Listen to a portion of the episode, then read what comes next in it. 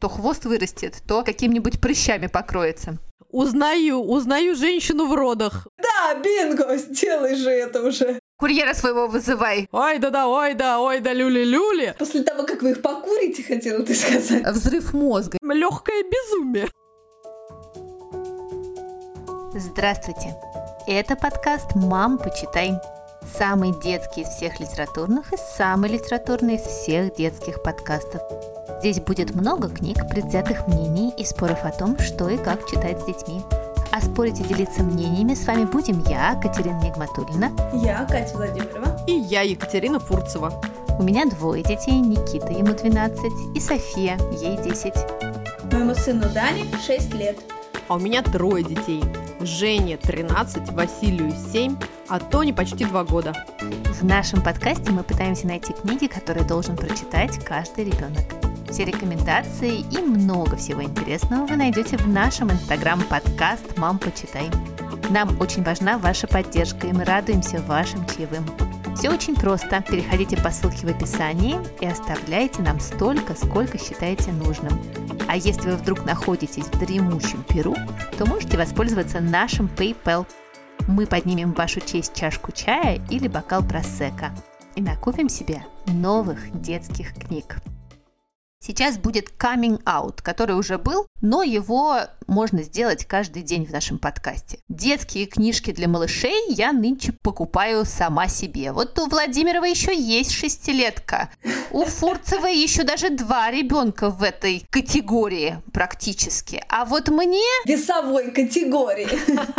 Поэтому все книжки я покупаю себе. Сегодня мы с вами будем говорить про книжки для дошкольников. Это огромная категория, конечно, потому что и один год это дошкольник, и шесть лет это дошкольник, а по развитию это, конечно, уже два совершенно разных существа. Ну что, девчонки, что у вас с детскими-детскими книжками? Сами на досуге читаете или уже смотреть на них не можете? Ну, слушай, мне приходится, мне деваться некуда с подводной лодки. Читаем, конечно. Да, абсолютно то же самое, никуда не деться. Не, ну я кайфую, по-честному, я очень люблю, для меня вообще всегда радость и веселье, особенно укладывая кого-то спать и предвкушая, что ох, давайте, ребята. Что за этим сон? Да, да, да. Фурцева, но ты же должна еще, понимаешь, нам рассказать. У тебя же просто за этот год э, произошла смена парадигмы. Ты теперь в Америке, теперь тебе нужно осваивать новый корпус текстов, не переведенных на русский язык. Как ты с этим справляешься? Все скупила с Амазона, тебя уже там смотрят косо? Да, слушайте, у меня теперь действительно какой-то новый виток, потому что, с одной стороны, у меня теперь полно американских авторов, которых, живя в России, ну, конечно, мы знали, но не очень-то ими интересовались, радовались тому, что есть в переводе. А теперь-то есть миллион миллиардов всего, всякого и разного. Плюс, естественно, мы продолжаем скупать все книжки российских издательств. Мне кажется, наш почтальон, он теперь не только меня ненавидит за вот эти вот невероятного веса посылки, и каждый раз смотрит и говорит, что, from Russia? Маша? И говорю, да-да-да, это вот это мы. То есть он, конечно, не может поверить. И он, наверное, думает, что там черная икра, оружие, что там еще может переправляться из России? Водка, шапка-ушанка. Водка, водка. Балалайка. Селедка. И шапка-ушанка. И гречка, греча. Абсолютно, да. Опять эти чертовы русские. Whoa, yes, wait a minute, Mr. Postman. Wait, wait, Mr. Postman. Please, Mr. Postman, look and see. Oh, yeah. Please, please, Mr. Postman. Да, а это все нереальное количество книг. Слушайте, ну прекрасно. У меня есть такой курьер из лабиринта. Это очень ворчливый дядечка. Я вот девчонкам рассказывала про него, который ругается на меня каждый раз, когда привозит книжки. И когда он мне звонит, книги принять можете? И бросает трубку. Только слышит да или нет, и бросает трубку. И бросает книги. Это точно. Фурцева теперь осваивает корпус американской литературы, а я всю жизнь осваиваю корпус английской и французской литературы. И сегодня буду рекламировать просто и рассказывать вам про чудесные комиксы. Я фанат комиксов и фанат французских комиксов. Про чудесную серию комиксов, которая называется «Эмиль и Марго». Эн Дидье и Оливье Меллера с иллюстрациями Оливье Дулукае. Их издал Миф, и их уже довольно много, мне кажется, штук 6-8, а вообще их во Франции уже вышло целых 10 томов. Эмили Марго – это принц и принцесса 6-7 лет, которые живут в лесу в замке и очень любят монстров, которых в этот замок не пускают. Пим-пам-пам, лохмач, Пожиратель времени – это такой монстр девочки, который поселился у них в часах и все время пожирает время. Мы его знаем. Да, вот абсолютно. И они никак не могут сделать домашнее задание из школы, которое им профессор задает. И, в общем, они в конце концов ловят этого пожирателя времени и сажают его в часы учителя. И учитель такой, о боже, я же ничего не успел, я только собрал тетрадки.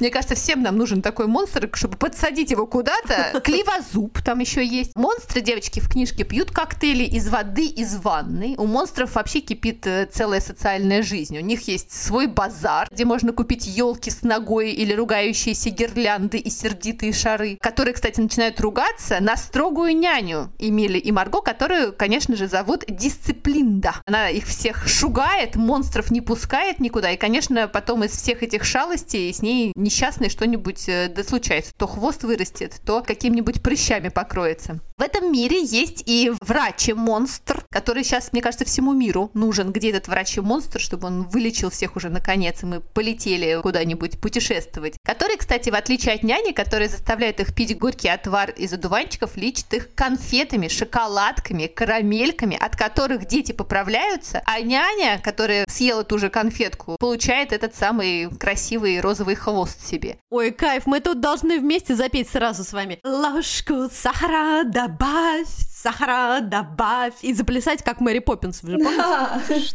Чтобы выпить лекарство, ложку сахара добавь, лишь сахара добавь, сахара добавь, чтобы выпить лекарство, ложку сахара добавь, чтобы проглотить его. Я сделаю вид, что я вспомню, но я не помню такого. Однажды няня их наказывает и оставляет без обеда девочки, но детей опять спасают монстры, и они идут собирать грибы, чтобы сделать омлет с грибами. А грибы, девочки, в форме ног, которые воняют как сыр с плесенью, но это же французская книжка. Jesus. Болтливые грибы в форме ушей и ртов. И эти грибы, после того, как вы их съедите, они никак не замолкают и продолжают говорить у вас в желудке, пока вы их не переварите. У вас в голове. Точно. После того, как вы их покурите, хотела ты сказать, извините. Возвращаюсь раз под вечер, обидевшись до шиша. Жизнь становится прекрасна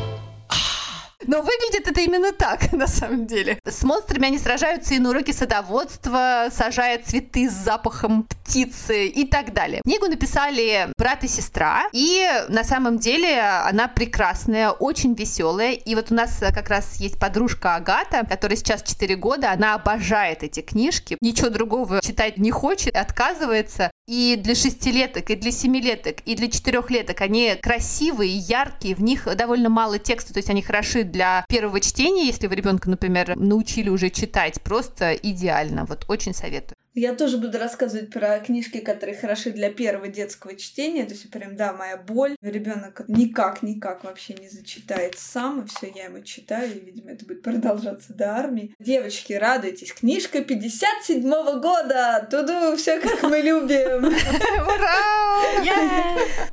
Автор Элси Хоумланд Минарик. Это такая американская писательница. И вот Катечка Фурцева, слушай, это как вообще говорят. Так. Такая вообще детская писательница, которая выпустила в Америке больше 40 книжек. В западном мире эта книжка прям канон детской литературы. И Вообще часть культурного кода. По ней есть куча всяких мультсериалов и вообще полный мета. И главное, главное, вот ты сейчас оценишь, иллюстрирует эти книжки Морис Синдак, Jesus, вот это да. который «Где живут чудовища», собственно. Конечно, конечно. Да, вот, они их, в общем, фигачат все в соавторстве. А я-то и вообще... А ты ни сном, ни духом. Вот, срочно, узнавай. Вызывай курьера. Курьера своего вызывай.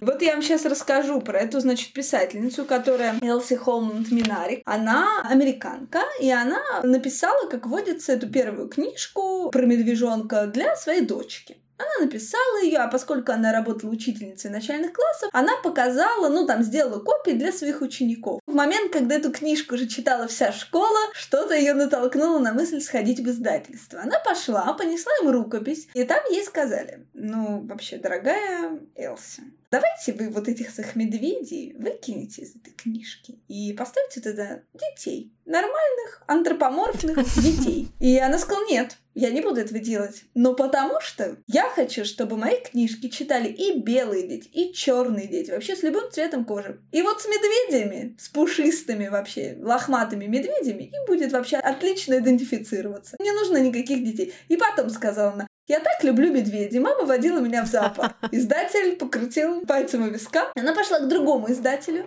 Ее взяли печатали, значит, всю дорогу. Такой серии, которая называлась I Can Read. То есть, э, ну, я могу читать, да, самостоятельно. И с ее, собственно, вот этой первой книжки про этого медвежонка и началась эта серия. И то, что сделали несколько лет назад «Розовый жираф», они перевели это дело, издали это у нас впервые.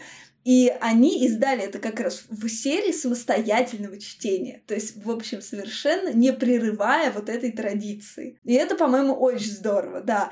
И эти книжки, они, правда, с гигантскими буквами, прям с большим таким текстом. Текст обведен в такую, знаете, декоративную рамочку, как вот в сказках раньше было. Класс. Ну и, в общем, это правда прям большое удовольствие. И они, конечно, жутко милые. То есть они прям совсем вот такое малышковое, дошкольное чтение. Вот самым натуральным образом. Для тех, кто вот только-только там зачитал, и вот может это там самостоятельно прочесть. То есть там прям зверюшки, замки, принцессы. Весь этот, значит, медвежонок, он то не хочет одеваться, то он, значит, хочет полететь на Луну, то он хочет кататься в красном кабриолете. Ну, в общем, вот такие у него всяческие желания. А мама медведица поясняет, что, ну, вот это вот, наверное, только в сказках, дружок. Это вот мы будем делать, этого мы делать не будем. И вот, по-моему, самое замечательное его желание просто, мне кажется, это идеально. И вот он мечтает, как из замка выйдет принцесса и скажет, не желаете ли тортика, медвежонок? Не желаете ли угоститься? Угощайтесь. И я угощусь, говорит он.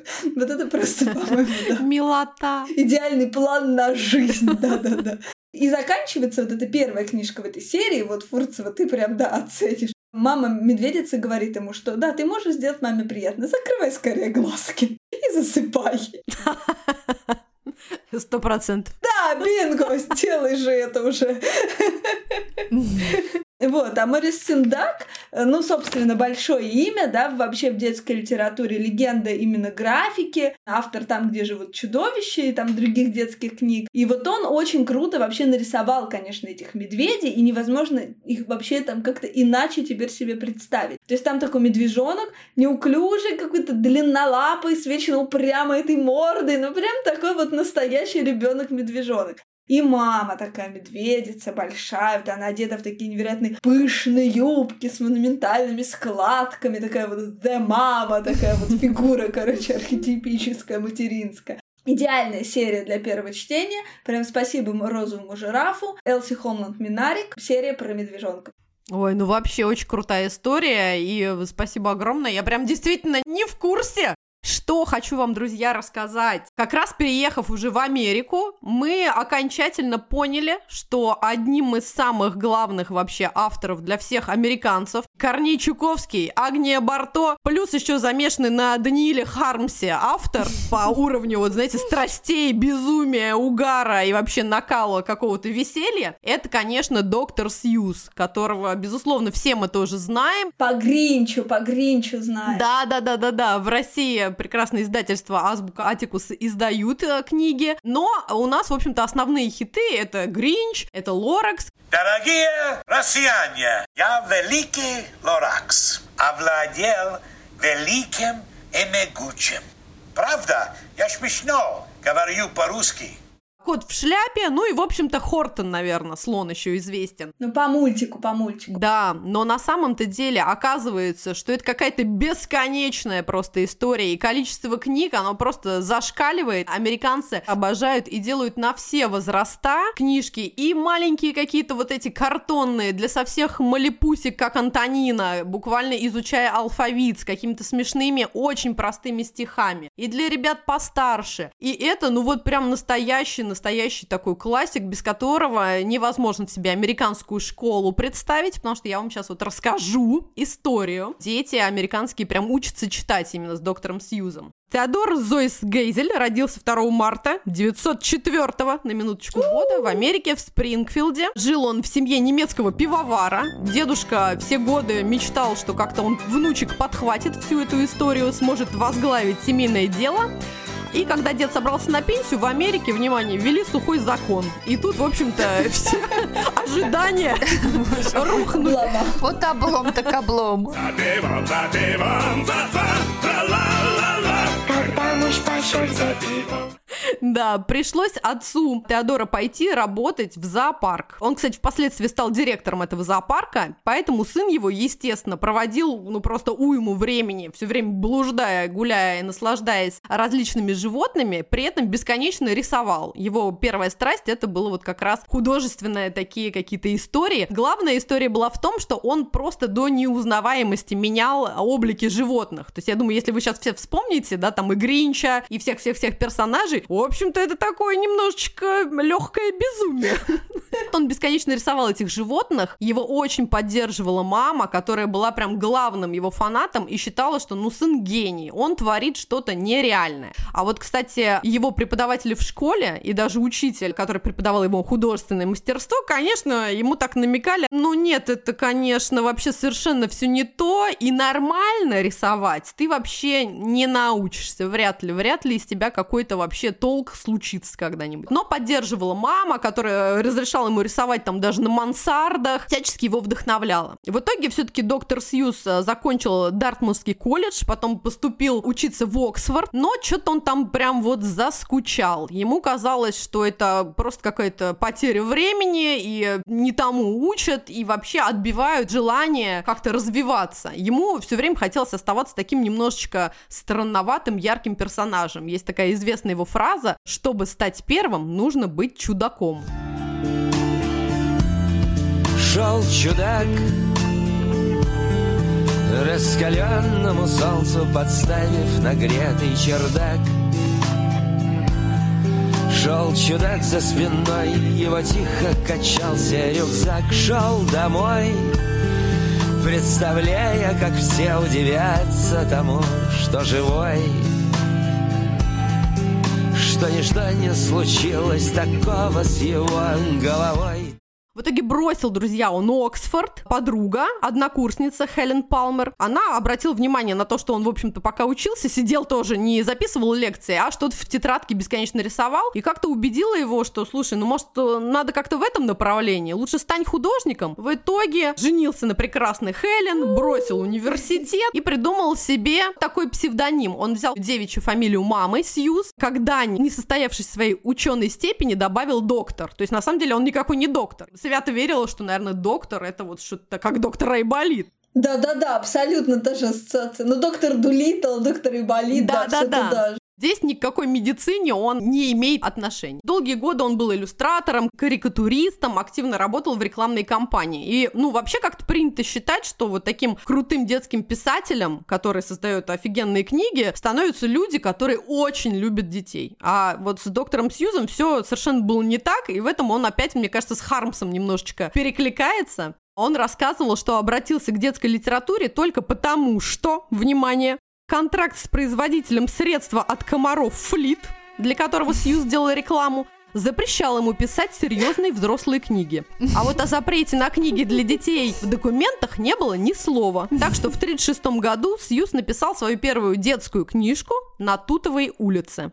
Написал ее И все. Дальше ни одно издательство, а он, внимание, обошел 28, не хотела вообще с ним иметь никакого дела, им это казалось какое-то безумие вообще, что это за бред. Я думаю, мы могли вообще и не узнать потом и не о Гринче, и не о Хортоне, и не о коте в шляпе, если бы он случайно на улице не столкнулся со своим товарищем по учебе в Оксфорде, который оказался вот какой-то соратник в каком-то еще там новом издательстве. Он тут же схватил доктора Сьюза, потащил к себе, очень быстро заключили контракт и выпустили вот эту книжку. Все очень быстро развивалось, доктор Сьюз покинул свой рекламный бизнес и написал «Кота в шляпе». И это вообще книга, и просто книга очень классная, и история у нее потрясающая. В 50-е годы в Америке, вы не поверите, но родители, абсолютно так же, как мы сейчас с вами, столкнулись с проблемой. Им казалось, что дети вообще не хотят учиться, вообще не хотят читать, про литературу вообще ничего знать э, просто им не интересно. Психологи и журналисты провели прям вот такое исследование. Что происходит? Куда катятся наши дети? Все.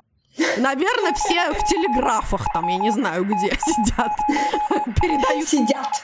печатают друг другу сообщения. А оказалось, что, в общем-то, одну из главных а, ролей в этой проблеме играет история того, что буквари и книжки, которые представлены в классах, в школе, они просто скучнейшие, унылые и отбивают вообще всякое желание у нормального ребенка хоть что-то познавать. Я передаю привет букварю Жуковой сейчас. Машу ей рукой. Да-да-да. Обнялись и сплакнули. Да. Директор одного издательства учебной именно литературы пригласил доктора Сьюза, и они вместе обсудили, что есть определенное количество слов, а именно 348 слов, которые было бы неплохо знать каждому американскому ребенку, начинать вот именно с этих слов свое обучение. И предложили написать доктору Сьюзу книгу, используя исключительно только вот эти вот слова, больше ничего. Прекрасно. Офигеть ТЗ вообще. Да, это огонь. Но на самом деле Сьюз говорил, что даже это его как-то держало и бодрило. Это было для него очень интересным заданием. В итоге он использовал 236 слов, и кот в шляпе у него не сразу получился. Ему хотелось что-то такого кот-король или, может быть, королевишна, какая-то кошка. Но не было слова ни король, ни королева в списке, поэтому он там уже в какой-то момент не знал, что делать. Потом увидел случайно буквально какой-то затертый старый свой набросок кота в шляпе и подумал, о, класс! И повезло! Оказалось, что слово кот и слово шляпа есть в списке, и все, в общем-то, тут понеслось. Был вообще какой-то невероятный успех, и до сих пор, то есть можете себе представить, то есть сколько уже лет э, прошло, в 57 году была выпущена книга, и до сих пор кот в шляпе является просто основным моментом для начала обучения в классе, в школе, дети по ней читают, все ее обожают. На волне успеха именно после этой книжки Сьюз вместе со своей женой открыл издательство Beginner Books, которое как раз вот занималось исключительно придумыванием книг, которые будут помогать детям начинать читать. Это, конечно, вообще очень классно. Доктор Сьюз, когда уже буквально при смерти был, редактор, которая занималась э, созданием его биографии, она попросила какое-то напутствие, чтобы доктор Сьюз дал читателям. И вот что он ответил. Когда дела идут не очень, я всегда говорю себе, ты можешь лучше. Лучшее напутствие, которое я могу оставить детям, было бы таким. Мы можем, и мы должны делать лучше. Когда дети идут в школу американские, они в подарок получают его книгу «Это только начало», а когда они заканчивают школу, им дарят книжку «Места, куда ты пойдешь». Хотела еще кусочек буквально прям вот небольшого стихотворения зачитать, как раз вот из той книги, которую получают первоклашки. В общем, говорю тебе, Боб или Бет или Билл, или Айзек фон Дрейк аль Васаби О'Нил. Наполняй поскорей вольным воздухом грудь, мир заждался тебя, начинай же свой путь. И мы прям обожаем и в диком восторге. И хотела еще сказать, друзья, даже если книжки какие-то, вот те самые картонки на русском языке еще не изданы, смело хватайте на Амазон и где угодно на английском языке. Это очень просто, очень весело, гениальные рифмы. Я прям в восторге. Мне кажется, всем будет полезно, и не только билингвам, но и просто детям, которые хотят еще и английский язык подучить.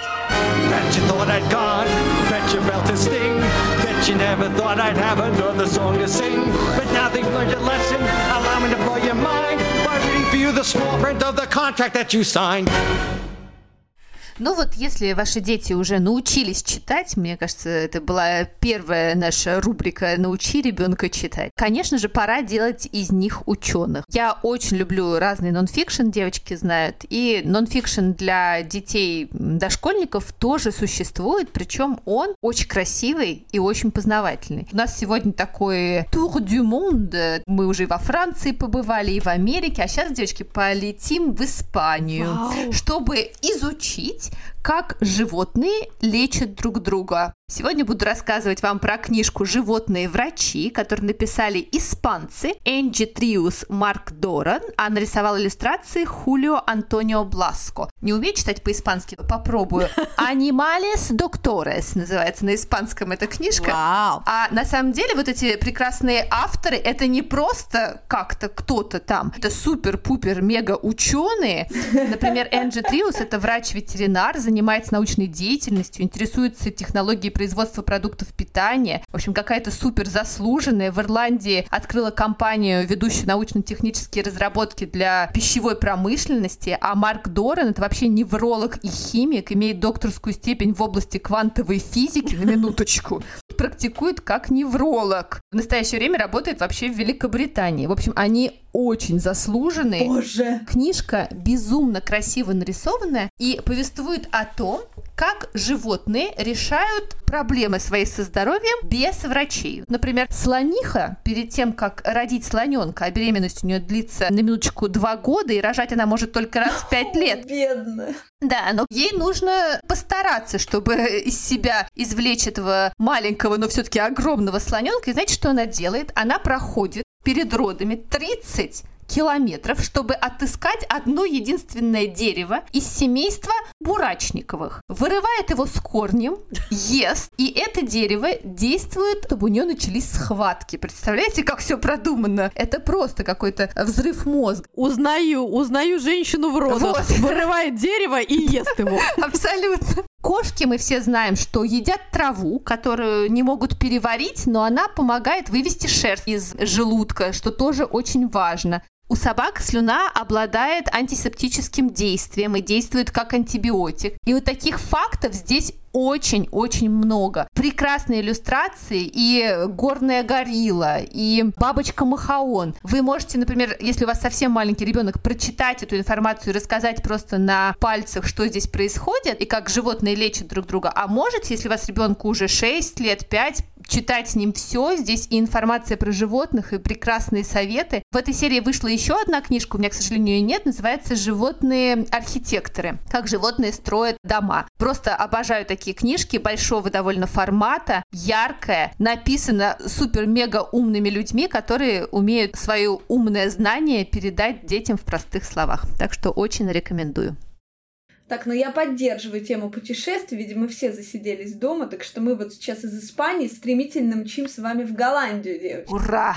Да. Я рассказываю про серию Лисы Зайка голландской писательницы Сильвии Ванденхейде. Их выпускает самокат, и это тоже серия для самостоятельного чтения. То есть там тексты побольше, чем вот в Минарик, и книжки прям по увесистее, но при этом там тоже очень крупный шрифт, и отдельные слова выделены прям совсем гигантскими какими-то буквами. То есть, если там не весь текст, да, ребенок читает, то вот, вот эти слова точно можно ему прям подсовывать, потому что они прям огромные. Если вот Минарик иллюстрировал Морис Синдак, то Ван Хейде иллюстрирует художник с именем Тэ Тён Кин. Это такая просто голландская суперзвезда, художник китайского происхождения, и он в 33 году родился, и в 50-е он приехал в Голландию, и вот с тех пор там живет. Сначала он поучился везде, где только можно, и, в общем, он как-то и комиксы порисовал, еще что-то порисовал, и потом вот довольно рано он пришел в детскую иллюстрацию, и там он, ну вот просто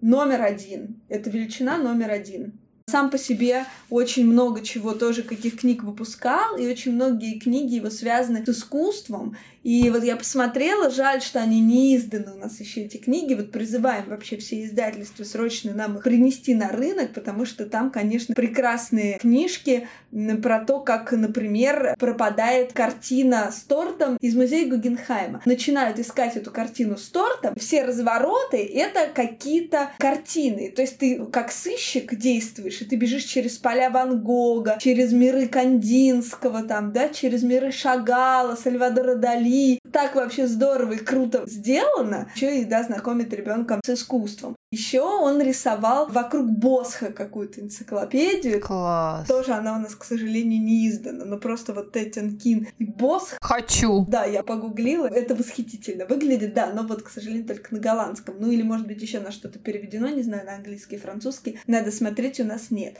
Возвращаемся к серии Лис и Зайка. В общем, иллюстрации там просто вот бомбические, реально очень крутые. Это книжки тоже уже не супер новые. В 98 году она написала первую книжку. Это такая долгая история. Тоже их очень много книг, больше 20 на голландском. У нас, по-моему, всего 5 самокат издал, но, по-моему, продолжается эта серия. Вполне детская, очень уютная. И там, конечно, такой слом шаблона для русского ребенка, потому что там не хитрый лис, и там робкий зайка, а какая-то такая вообще другая история. То есть вот они живут вместе, и лис какой-то такой ну, рассеянный, немножко такой он бестолковый, немножечко так как-то у него все не клеит, а зайка, она такая умная, такая стильная, такая она все знает, вообще все решает, такая продвинутая. Ну, в общем, невозможно про это, да, не, не думать как про семейную пару, про их вообще этот сюжет, конечно, это просто, да, напрашиваются ассоциации сами собой. Плюс у них есть дружок Филин, который усыновил цыпленка. Вот это просто тоже какой-то космический сюжет. Всякие штуки там с ними происходят. То они едут в отпуск, то они там сажают лиса на диету. При этом они вроде как иногда ведут себя, ну, какие-то у них такие взрослые вообще повороты сюжета и проблемы. Например, в их лесу появляется очень красивая белочка. И Филин, и лис теряют человеческий облик и устремляются за этой белочкой в закат, забыв про зайку и вообще, да, про всех своих друзей. А иногда просто совсем какие-то детские такие с ним происходят штуки. То есть, например, они лепят снеговика и приносят его домой и ставят его перед камином. На что они надеются, непонятно. Страшно расстраиваются, когда снеговик исчезает. В общем, очень такие, да, разные всякие истории с ними происходят. Такой неизменный сюжет. Зайка, например, думает, вот возьму и тоже уйду. Ну, это быстро проходит. Вот, например, через день уже все прошло. И это пройдет. Это просто девиз моей жизни, что я войду и тоже уйду. Через день, да-да-да, уже все прошло, да. Прекрасные книжки, тоже вот хороши для первого чтения. Буквально еще два слова я скажу про еще одну книжку, потому что не могу удержаться от нового путешествия. Из Голландии мы просто стремительным домкратом перемещаемся в Финляндию. Книжка «Финское путешествие полевого мышонка», издательство Вилли Вонки, авторы Мэри и Алекси Карпелла. Прям очень крутые иллюстрации. То есть, на самом деле, там довольно простая история. Ну вот, наверное, на трехлетку, на пятилетку. Такая простая история про слабость, про страх, про отвагу, про преодоление себя. В какой-то момент этот мышонок шьет себе плащ и маску, которая придает ему отчаянности. Вот это вот, по-моему, тоже прекрасно. Отчаянности она придает ему. И вырезает меч, который, значит, будет использовать только в крайнем случае самообороны. Тоже отличный способ. Самое главное тоже в этой книжке иллюстрации, потому что там, на минуточку, они тоже обращаются к Ван Гогу, и там он вполне узнаваем, и к нашему обожаемому девочке Уэсу Андерсону. И тоже там прям есть к нему отсылки. Прекрасно. Да, так они на него опираются, и даже это прям описание книги есть, что вот художники опирались вот на Ван Гога и на Уэса Андерсона, на «Остров собак», там, да, и на другие фильмы. Вот такие сегодня все звериные и все для самостоятельного чтения книжки. Очень круто, а я как раз сейчас тоже тогда от лис и заек и мышат перепрыгну к волку и расскажу прям про супер новинку. Буквально неделю назад наш любимый почтальон приволок и оставил у нашей двери книжка, и это называется «Тайна волка», и она прям вот супер новинка 2020 года, издательство «Поляндрия». Для начала тоже это невероятное красотища, просто захватывающий дух, и прям вот э, работает на меня абсолютно как валерьянка на котов. Я теряю всякое вообще самообладание, просто сразу говорю, так, все, читаем, все, неважно, что мы там сейчас не дочитали, вот у нас новая книжка, надо ее изучить. Мне кажется, что она абсолютно точно понравится ребятам лет 6-7 и старше, особенно тем, кто любят и смотрели мультфильмы Тайна Келс, Легенда о волках, вот ирландского режиссера Тома Мура, тот, который песня «Море».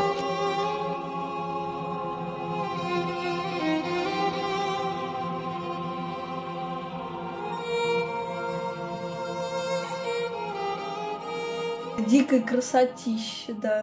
Обожаемые мультфильмы, то, конечно, нам и история сама была очень интересна, ну и главное, вот визуальное наслаждение, это просто какой-то отвал башки. Еще иллюстрации очень перекликаются с нашим любимым Иваном Билибиным, то есть вот те самые, вы помните, прекраснейшие картинки с обрамленными узорами тонкими, еще что-то для меня, это вот вообще прям было какой-то настоящей магией, что так все это закручено и заверчено. В самом сердце леса живет юная девушка и поет песни у постели больного отца. В этом страшном лесу живет волк с мехом темным, как древесная кора после дождя. На самом деле, наверняка это какой-то заколдованный принц, но я вам не буду сейчас все рассказывать. Естественно, он влюбляется в этот невероятный голос. Ничего прекраснее он в своем этом безумном страшном лесу вообще не встречал. Каждый вечер, каждую ночь приходит к дому этой девушки, слушает, как она поет, и просто вот все сердце его наполняется невероятным счастьем. В один день он приходит, нет ни девушки, нет ни музыки, ни песни, что-то там случилось. И волк отправляется в путь, чтобы придумать, как же вернуть эту чудесную музыку в свое сердце и в сердце леса. И это вот все невероятно красиво. Одновременно это похоже и на сказку, и на какую-то песню. Не такие вот классические «Ой да да, ой да, ой да, люли-люли». Очень современным, красивым языком. В общем, мы прям в восторге, нам очень все это понравилось. И я прям с радостью вам рекомендую книгу «Тайна волка» авторы Мириам Даман и Николя Дигард. Хочу быть дошкольником, девочки. А это был подкаст «Мам, почитай» и я, Екатерина Нигматульна. Я Катя Владимирова. И я, Екатерина Фурцева. Мы будем рады, если вы подпишетесь на наш подкаст, поставите нам 5 звездочек везде, где вы нас слушаете, а еще напишите ваши комментарии. Мы все-все-все читаем. А еще мы будем рады вашим чаевым. Просто проходите по ссылке в профиле или на наш PayPal и оставляйте ту сумму, которую считаете нужной. Задавайте нам вопросы, делитесь своим мнением и читайте детские книги. А мы услышимся с вами на следующей неделе. Пока-пока. Пока! Пока!